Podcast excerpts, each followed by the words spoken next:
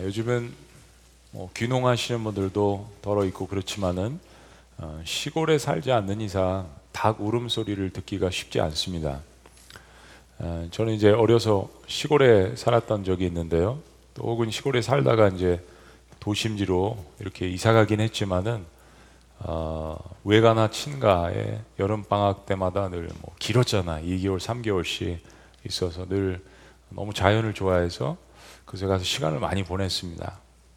제가 이제 장손이라서 그런지 아, 뭐 친할머님이나 외할머님이나 마찬가지로 이제 닭을 다들 그 당시에 많이 키우셨죠. 닭이 알을 낳으면은 그 알을 제일 따뜻한 거를 아, 저에게 이렇게 먹여주시는 거예요. 아, 옛날에는 날 달걀을 그냥 먹었습니다. 닭이 알을 딱 낳았는데 바로 가져와서 어떻게 해요? 구멍을 뚫습니다. 구멍을 하나만 뚫는 게 아니라 잘 나올 수 있도록 두 개를 뚫어야 공기가 잘 통해서 어, 참 많이 먹었던 것 같아요. 나중에 알게 된 사실은 닭이 흥미로운 게 어, 닭은 이 짐승 중에서 거의 매일 매일 알을 낳는 굉장히 신비한 사실은 동물입니다. 그렇게 자주 날계란을 먹던지 아니면 이제 시골이니까 오이 쓸어서 또 나물 같은 거 같이 넣어가지고 이렇게 큰 그릇에 고추장 넣고 어, 또 참기름 넣고 그다음에 뭐 해요? 계란을 날계란을 이렇게 탁 어, 깨서 어, 넣었던 추억이 있습니다. 뭐 계란찜도 먹고 어, 시골에서 고기가 모자란 시절에 닭이 낳은 이 달걀은 단백질을 보충해주는 굉장히 좋은 그러한 식품이었습니다. 그래서 새벽이나 아침에 닭이 울면 늘 달걀이 생각이 났습니다. 그런데 성경에서 베드로의 이야기를 듣고서는 닭 울음에 대한 생각이 바뀌었습니다. 어, 예수님 어, 주의 만찬 후에 잡혀가시기 전에 어, 베드로에게 닭 울기 전에 네가 나를 세 번 부인하리라 라고 말씀해 주셨습니다. 이 닭 울음소리는 세상에서는 그냥 닭 울음소리지만 특별히 우리 기독교인들에게 있어서는 굉장히 영적으로 중요한 터닝 포인트가 되는 그러한 모티브입니다. 예수님께서 지금 가룟 유다가 대동한 대제사장의 군졸들과 또 로마 군병들에 의해서 잡혀가셨습니다. 그리고 그 해에 대제사장으로 알려져 있는 가야바의 장인인 안나스의 집으로 실은 먼저 가셨습니다. 14절에 아, 보면 대제사장인 가야바는 유대인들에게 백성들에게 이야기할 때 한 사람이 죽어서 온 백성을 살리는 것이 당신들에게 유익하다라는 이야기를 한 인물이었습니다. 이거 그냥 대충 들어보면 마치 이 대제사장 가야바가 예수님을 메시아로 생각한 듯한데 그런 것이 아닙니다. 예수님을 어떻게 든지 잡아서 죽이려고 하는데 예수님의 인기가 좋으니까 정치적으로 사람들을 안정시키려고 한 것이죠. 실은 전임 대제사장 안나스나 또 현 대사장인 가야바나 유대 지도자들은 모두 다 모두가 한결같이 다 예수님을 죽이기로 혈안이 되어 있습니다. 그래서 지금 예수님을 잡아온 거죠.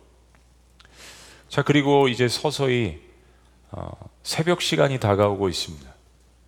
요한복음 13장부터 시작된 이 모든 것들이 그날 밤에 한날에 일어난 사건입니다. 오늘 이 질문을 은유적으로 우리의 인생에 좀 적용해 보았으면 좋겠습니다. 그게 뭐냐면 우리 인생에 새벽 닭이 올 때 우리는 무슨 생각을 해야 하는가라는 것입니다. 첫째는 우리 인생에 한계와 부족함을 느끼는 시간입니다. 즉 주님은 고난 당하시고 나는 도망가던 시간입니다. 예수님께서 군사들에 의해서 잡혀가시자 모든 제자들이 두려움에 의해서 다 뿔뿔이 흩어졌습니다. 그런데 그런 가운데에서 뒤에 후에 예수님을 쫓아왔던 인물이 있습니다. 바로 베드로입니다. 그리고 또 한 제자가 있었는데 아, 바로 이 글을 쓴 사도 요한이라고 대부분의 학자들이 그렇게 이야기를 합니다. 본문의 대제사장과 아는 관계에 있다고 하는 사람이 바로 제자 요한인데 이 요한이 먼저 안나스 전 대제사장의 집에 들어갔습니다.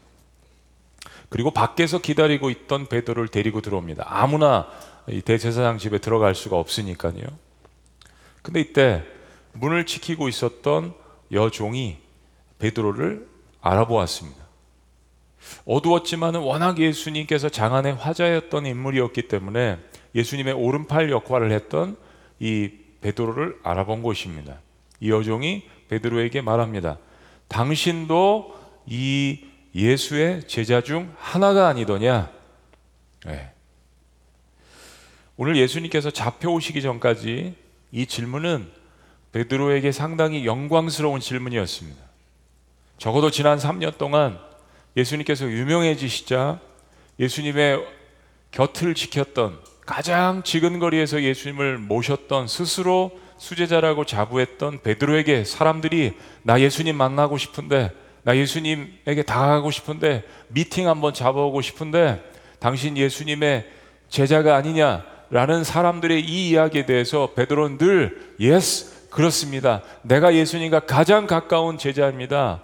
라고 답변을 했을 거예요. 아니 그랬습니다. 그게 베드로에게 가장 영광스러운 일이었습니다. 오늘은 달랐어요. 베드로는 이렇게 이야기합니다. 17절 문 지키는 여종이 베드로에게 말하되 너도 이 사람의 제자 중 하나가 아니냐 하니 그가 말하되 나는 아니라 나는 아니라 지난 3년 동안 한 번도 이렇게 답변을 해본 적이 없는 베드로가 나는 아니라고 정말 예수님의 예언대로 사랑하는 예수님을 부인하고 맙니다. 예수님께서 한 번은 제자들에게 이 십자가의 사건이 가까울 무렵에 마태복음 16장에 보시면 어, 사람들이 나를 누구로 하더냐 또 너희는 나를 누구라 하느냐 베드로가 여기서 신앙 고백도 하고 그러잖아요. 그 이제 대화 가운데에서 예수님께서 정말 너희가 나를 따르기를 원해? 정말 내 제자가 되기를 원해? 이 질문을 주님께서 하시면서 정말 너희들이 나를 따르기를 원한다면 제자가 되기를 원한다면 이 두 가지만 지키면 돼. 첫째는 자기를 부인해. 자기를 내려놓아. 그리고 하나님께서 주시는 인생의 그 사명의 십자가를 지고 나를 따를 것이라. 이 말씀이 제자도의 핵심이었습니다. 그런데 지금 베드로는 예수님께서 말씀하신 것과 정반대 일을 하고 있죠. 예수님은 부인하고 주신 사명의 십자가는 버려두고 자기 육신을 따르는 시간을 갖고 있습니다. 나는 아니라 밤입니다. 매우 추운 상태인 것 같아요. 대제상의 경비원들이 뜰에 불을 피웠습니다.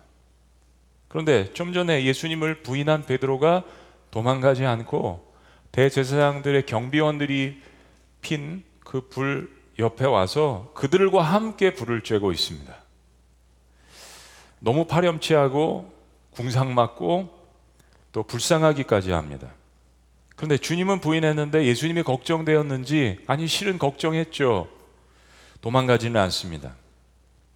같은 장소 같은 시각에 안나스 대제사장의 이 뜰에서 예수님께서 신문을 받으십니다. 안나스가 예수님에게 예수님의 제자들에 관해서 질문을 했다고 합니다. 그리고 가르치신 교훈에 대해서 질문을 합니다. 아마 여러 가지 질문을 했는데 이 두 가지가 핵심이었던 것 같아요.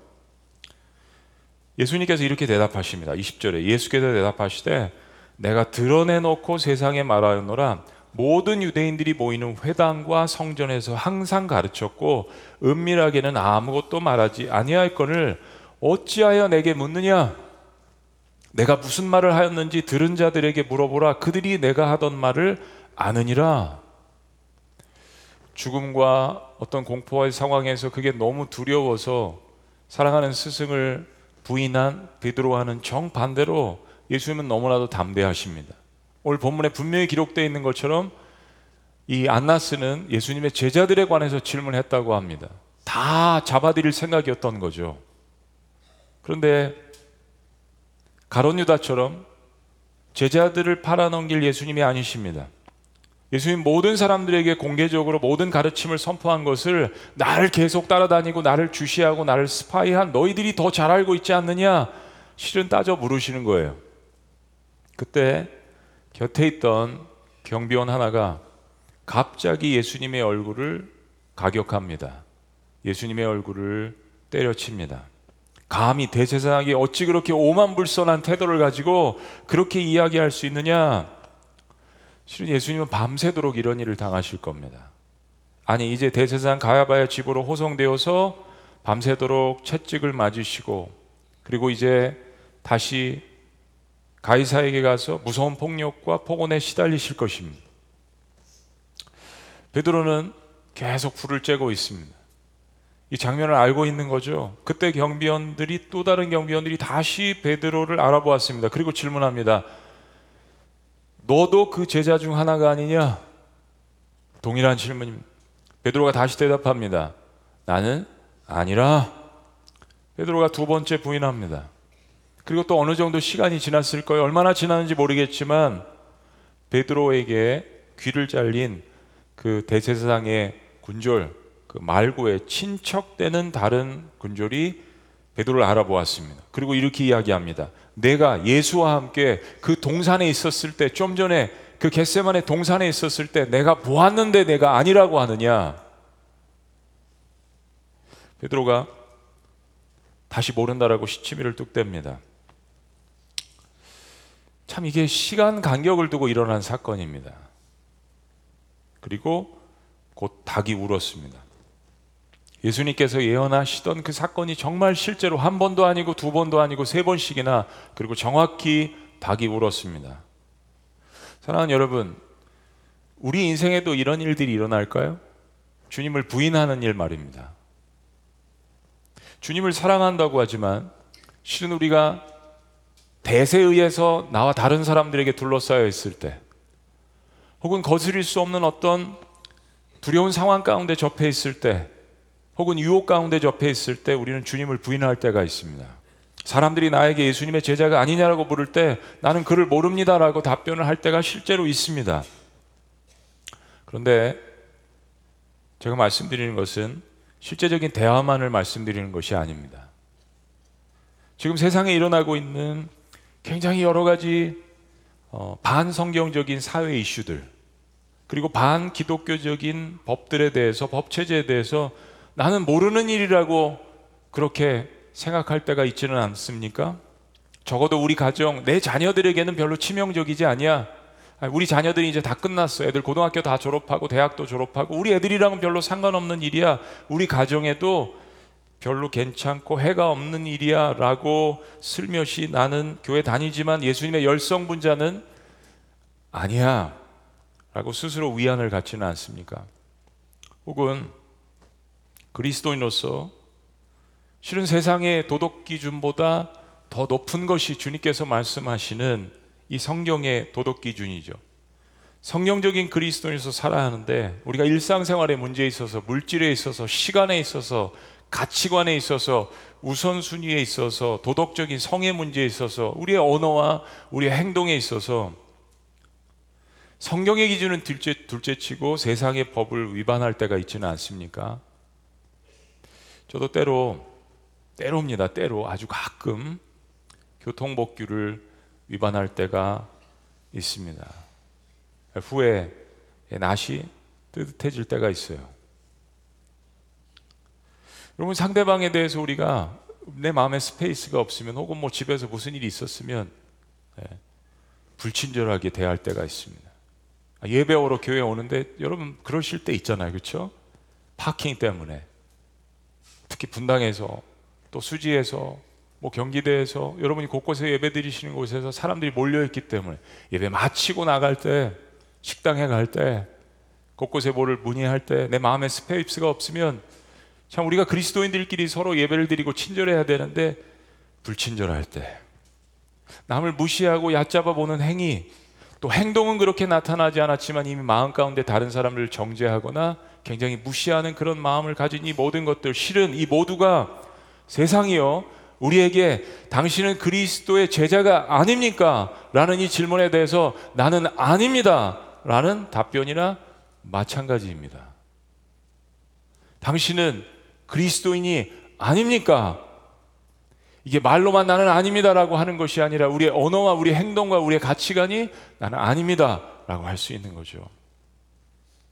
우리의 인생에 닭이 울면 우리 인생의 한계와 부족함을 철저히 느끼는 시간을 갖는 것, 그것을 기억하는 것, 이거 너무 중요합니다. 주님은 고난당하시고 나는 도망가던 시간입니다. 자, 두 번째, 새벽 닭이 올때 우리는 무슨 생각을 해야 합니까? 우리 인생에 죄와 허물을 회개하는 시간입니다. 주님은 고난당하시고 나는 돌이키는 시간입니다. 같은 사건을 기록하고 있는 마태복음은 베드로가 예수님을 부인하는 이 사건을 좀 더 자세하게 묘사를 합니다. 베드로가 예수님을 부인할 때 첫 번째는 나는 아예 예수님을 모른다라고 이야기했습니다. 두 번째 예수님을 부인할 때는 맹세까지 하면서 나는 내가 우리가 믿는 뭐 유대인들이니까 그랬겠죠. 맹세를 어디다 하겠어요? 하나님 앞에 하겠죠. 나는 야외 하나님 앞에 맹세하는데 나는 그 나사렛 예수를 모른다. 마지막 세 번째 베드로가 예수님을 부인할 때는 저주까지 했습니다. 저주하고 욕을 했다는 이야기입니다. 나는 예수와 친분은 있지만 제자는 아니에요. 라고 이야기할 수도 있었을 거예요. 그리고 맹세까지는 안 했어도 되잖아요. 난 예수라는 자는 알지만 나는 예수님의 제자는 아닙니다. 뭐 이렇게 얘기해도 되잖아요. 예수님을 저주하고 욕할 필요도 없었을 거예요. 그런데 너무 많은 사람들이 시간을 가지고 여러 증거를 가지고 당신 예수님의 제자가 틀림없다. 라고 확인을 시켜 주었습니다. 이거 굉장히 역설 중의 역설입니다. 당신 보니까 교회 굉장히 오래 다닌 것 같은데요. 보니까 집사님이시죠? 장로님이시네요? 권사님이시죠? 목회자시네요? 세상이 우리에게 확인시켜 줄 때가 있습니다. 그 때가 옵니다. 당신 예수님과 같이 따라다니던 그 제자가 아니냐? 베드로에게 이야기했듯이요. 근데 베드로는 그가 예수님을 사랑한 만큼 주님을 더욱더 거칠게 부인했습니다. 참 그럴 때가 있죠. 부부 사이에도 사랑하는 사람들끼리도 아마 사랑하기 때문에 안전핀이 풀려서 더 우리는 거칠게 더 때로는 우리의 태도가 폭력적이게 정당화될 수는 없는 부분이에요. 맹세까지 하고 저주까지 할 정도로 베드로는 두려움에 사로잡혔습니다. 이게 참 각기 다른 시간을 가지고 일어나는 일인데요. 예수님께서 예언하신 것을 기억할 만도 하잖아요. 근데 사랑하는 여러분, 우리가 두려움에 사로잡히거나 예수님에게서 벗어난 삶을 살 때는 이게 영적으로 기억하지 못할 때가 있습니다. 사랑하는 여러분, 우리의 삶에서 주님께서 이런 일들에 관해서 내일 일어날 일에 대해서 혹은 일주일 후에 일어날 우리의 삶에 대해서 주님께서 때로 지적하시거나 격려하시거나 예언하시는 일들을 말씀하신 적이 없나요? 기도하실 때, 개인 묵상하실 때, 혹은 이처럼 교회가 다 모여서 공동체로 말씀을 보지만 나에게 주님께서 개인적으로 주시는 이 말씀들 하나님은 주십니다. 수없이 우리에게 말씀하십니다. 그런데 우리는 막상 상황이 닥치면 이 말씀을 잊어버릴 때가 있습니다. 두려움이 우리를 엄습할 때가 있습니다. 우리의 판단과 이성과 우리의 신앙을 다 깡그리 잊어버릴 때가 있습니다. 지금 베드로의 상태가 그렇습니다. 네, 사랑하는 여러분, 고이든 자이든 죄는 죄입니다. 세상의 법도 참작은 하지만 그렇게 결, 결론을 내려버리잖아요. 성도는 두 가지밖에 없습니다. 예수님의 제자든 아니든 아니 실은 제자가 아니라면 다 군중으로 돌아갈 수밖에 없습니다. 베드로에게 던져졌던 질문은 이겁니다. 지금 이런 상황에서도 여전히 그리스도를 사랑하는가? 세상은 예수님을 믿지 않지만 세상이 베드로에게 던졌던 질문과 테스트는 이겁니다. 이, 지금 상황이 이런데 당신은 여전히 그리스도를 따를 것인가? 당신은 여전히 그리스도를 사랑하는가? 매우 역설적인 세상의 공격입니다. 드디어 새벽 닭이 울었습니다. 마태복음 26장은 이렇게 기록합니다. 그가 저주하여 맹세하여 이르되 나는 그 사람을 알지 못하노라. 하니 곧 닭이 울더라. 이에 베드로가 예수의 말씀에 닭 울기 전에 내가 세 번 나를 부인하리라 하심이 생각나서 밖에 나가서 심히 통곡하니라. 같은 사건을 기록하고 있는 누가복음 22장에 보면 베드로가 예수님을 부인할 때요. 거기 안나스 대제사장의 뜰에 같은 시간에 같은 장소에 계셨던 뭐 그래서 베드로가 찾아간 거지만요. 그 예수님과 눈이 맞았습니다. 주께서 돌이켜 베드로를 보시니 베드로가 주의 말씀 곧 오늘 닭 울기 전에 내가 세 번 나를 부인하리라 하심이 생각나서 밖에 나가서 심히 통곡하니라. 예수님은 베드로가 예수님을 부인할 줄 알고 계셨죠. 그래서 예언하신 거죠. 그리고 마지막 부인할 때 베드로를 향해서 얼굴을 돌이키셨습니다. 눈이 맞았습니다. 다 알고 계셨어요. 주께서 돌이켜 베드로를 보시니 한번 따라해 보십니다. 보시니 어디서 많이 들었던 단어입니다. 예수님께서 처음 어부들에게 찾아오셨을 때 주님께서 그 어부들을 보시니와 같은 단어입니다. 하나님은 우리를 보실 때 우리 인간처럼 띄엄띄엄 보시지 않습니다. 우리의 겉모습만으로 판단하시지 않습니다. 하나님은 내 전 존재를 아십니다. 어제 일도 오늘 일도 내일 일도 나의 인격을 아십니다. 나의 사람됨을 아십니다. 나의 어떠함을 아십니다. 나의 선과 악도 아십니다. 나의 깊은 곳에 있는 생각, 때로는 나도 이해할 수 없는 생각들도 다 아십니다. 그래야 하나님이시죠. 그래서 하나님이십니다.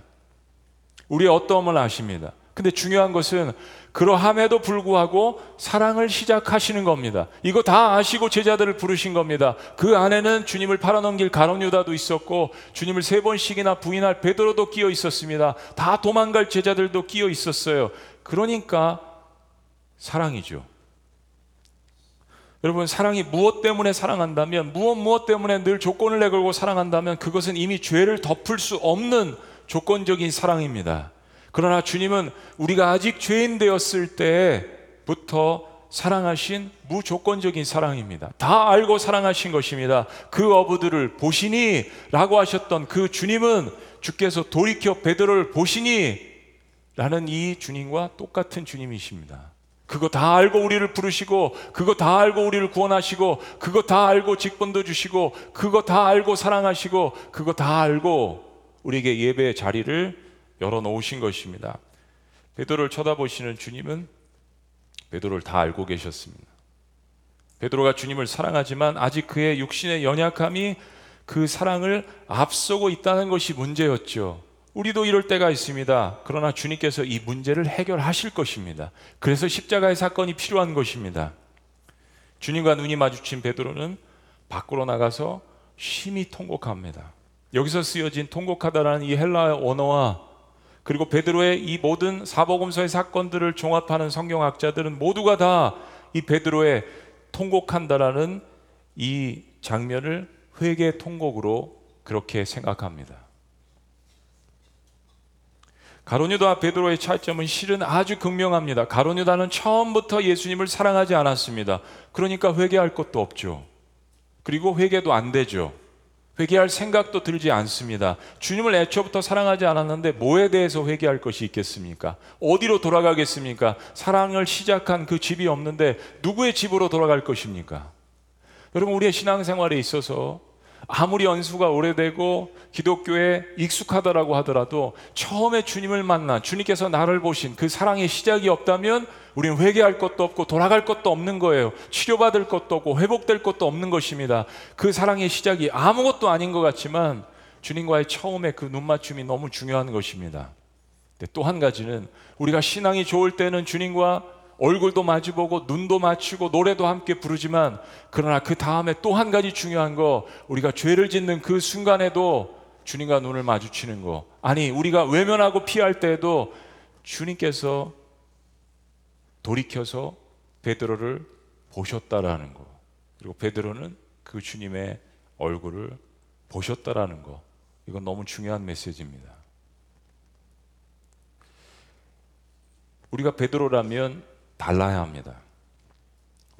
우리는 가론 유다가 아니어야 합니다.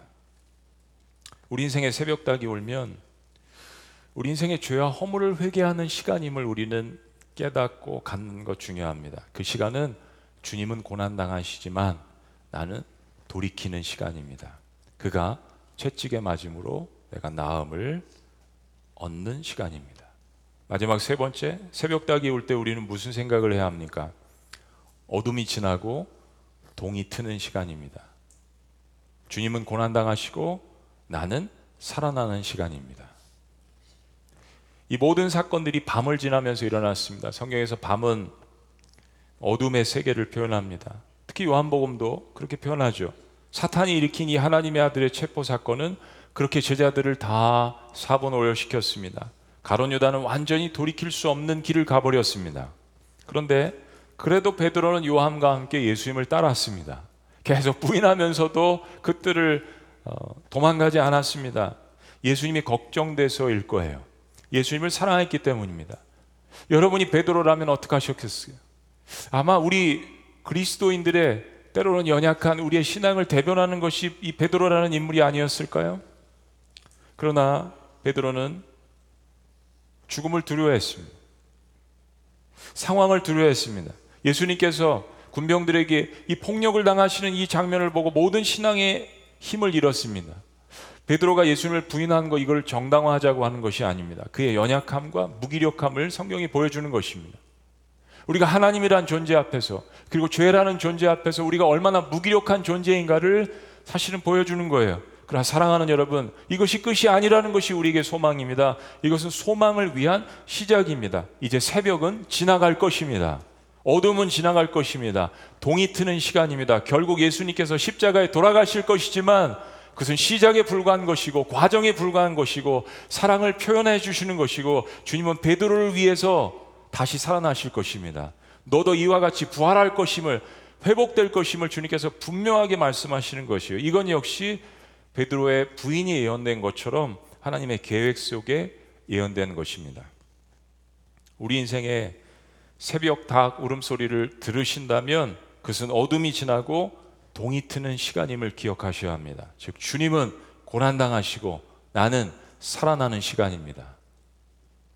이것을 깨달을 때만 내가 다시 회복될 수 있는 겁니다. 왜 주님께서 십자가에 못 박히셨나? 과연 저 십자가는 누구를 위한 십자가인가?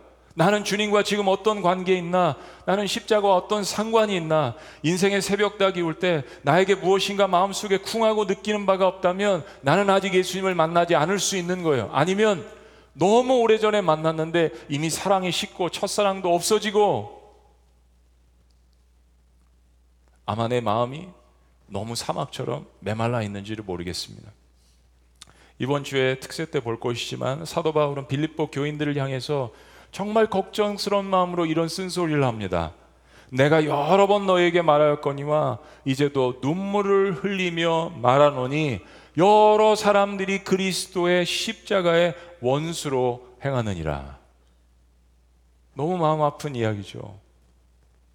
사랑하는 여러분, 자기 스승을 팔아 넘긴 가론 유다와 스승을 세 번씩이나 부인한 베드로는 둘 다 예수님의 택함을 받은 제자였다는 이 사실 우리에게 엄청난 충격과 이게 뼈저리게 우리의 기억 속에 잊혀지지 않아야 합니다. 예수님과 함께 다닌다고 다 예수님의 제자가 아니었습니다. 여러분 그렇잖아요. 교회에서 직분 받는다고 다 천국에 가는 것이 아닙니다. 구원은 철저히 나와 하나님과의 관계예요. 이 닭이 올때 어떤 사건들을 경험을 했는지, 어떤 회복이 내 삶 가운데 있는지, 정말 십자가와 나는 어떤 관계에 있는지를 통과한 사람들만이 아는 거예요. 정말 내 인생에 닭이 올 때 나의 연약함과 한계를 느껴보았는가? 정말 내 인생에 닭이 올 때 주님께서 나를 바라보시는 그 모습을 보고 통곡한 적이 있는가? 정말 내 인생에 닭이 올 때 주님께서 나를 어둠에서 끄집어 내셔서 이제 밝은 빛으로 인도하시는 것을 그 치료와 회복과 주님의 부활의 능력을 경험했는가? 사랑하는 여러분, 우리 이 말씀을 듣는 모든 지구촌 교회 공동체에 속한 분들이 내일부터 쉽게 적용할 수 있는 한 가지를 여러분들에게 말씀드리길 원합니다. 특별 새벽 재단으로 다 나오십시오. 닭 울음소리 대신 알람을 3시에 맞추어 놓으십시오. 육신의 유혹을 이기는 시간을 적어도 일주일에 1년에 세 번은 가지셔야 해요. 게을러진 예배를 회복해야 될 시간입니다. 대한민국 아니 전 세계 모든 교회들이 코로나 이전에 100%의 대면 예배를 지금도 회복하지 못하고 있습니다. 우리 교회도 마찬가지입니다. 우리가 게을러진 부분들, 나태해진 부분들, 무너진 기도의 야성을 회복해야 될 시간입니다. 무너진 예배를 회복해야 될 시간이에요. 우리 자녀들도 마찬가지입니다. 주님 앞에 도망가고 부인했던 시간들을 회복하는 이 기회를 주님께서 주셨습니다. 사랑하는 여러분, 새벽 닭이 울면 주님이 나를 부르시는구나 라고 생각하셔야 합니다. 시편 108편은 이렇게 이야기합니다. 하나님이여 내 마음이 확정되어 싸우니 내가 노래하며 나의 마음을 다하여 찬양하리로다. 비파야 수구마 깰지어다. 내가 새벽을 깨우리로다. 세상을 깨우시는 여러분들이 되시기를 주의 이름으로 축원합니다. 사랑하는 여러분, 제가 닭 띠인 거 여러분 아셨습니까? 그리고 저희 교회 원로 목사님께서도 닭띠이십니다. 동갑입니다. 지구촌 교회는 곳곳에 닭 울음소리가 퍼져 있습니다. 주님께서 우리를 부르시는 소리, 우리가 실수했을 때의 순간들, 주님께서 나랑 눈 맞추시는 시간, 그리고 무엇보다도 주님께서 나를 다시 부르시고 회복시키시는 세상 사람들은 닭 울음소리를 들으면 닭이 알을 낳겠거니 닭이 새벽을 울리겠거니 하지만 우리 그리스도인들은 닭 울음소리를 기억하며 주님께서 나를 부르시는구나 나를 깨우시는구나 나도 새벽을 깨우리로다 세상을 깨우리로다. 그런 놀라운 축복과 회복과 부흥의 역사가 다시 한번 특별 새벽 기도 기간 가운데 추수감사의 기간 가운데 여러분 삶 가운데 일어나시기를 주의 이름으로 축원합니다. 기도하시겠습니다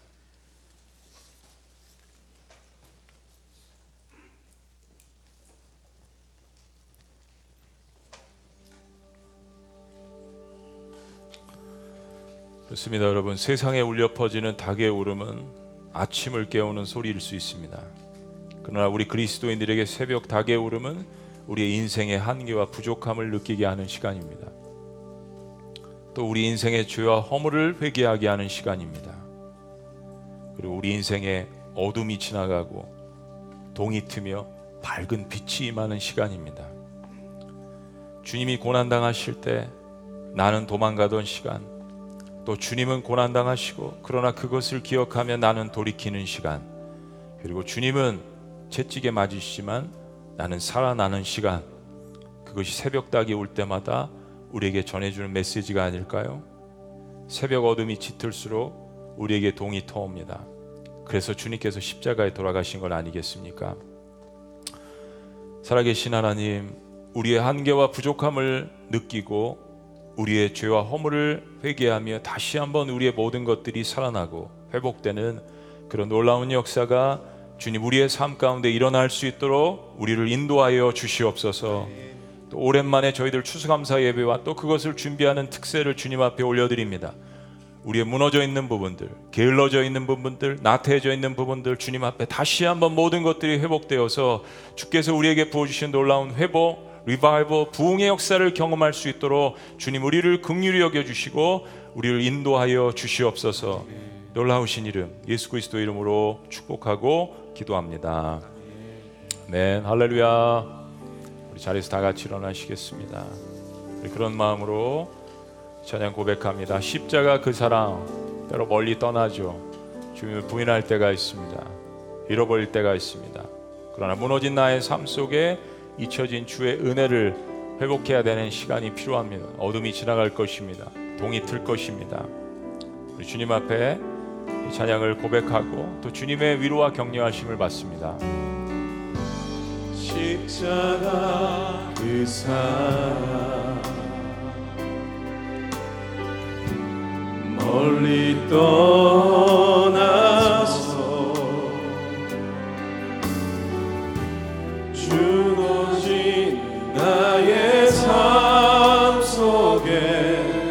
잊혀진 주는 잊혀진 주는 고백합니다. 돌 같은 내 마음. 돌 같은 내 마음. 고백합니다. 어루만지사. 되어 보입니다. 어루만지사. 그러나 다시 일으켜 세우실. 다시 일으켜 세우실 사랑합니다. 주님의 선포이십니다. 주 나를 보아시오 날 붙드시리 날 붙드시리 우리의 고백입니다. 나는 나는 보 외롭고 존귀한 주님의 자녀라 주님 의 자녀라. 우리 서로를 향하여서 공동체를 향하여서 주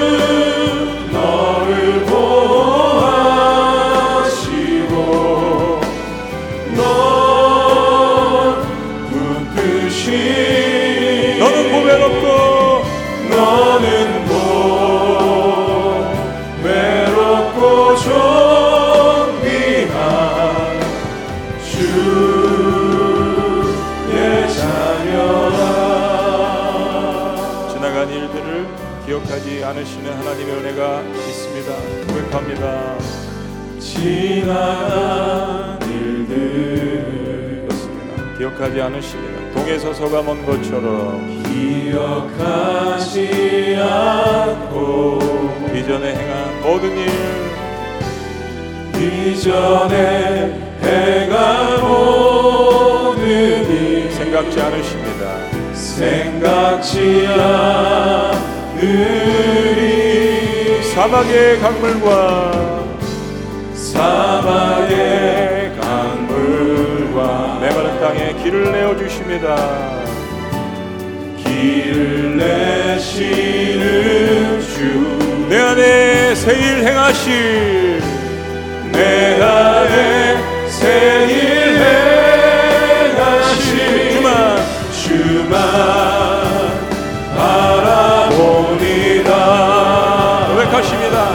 보호하시고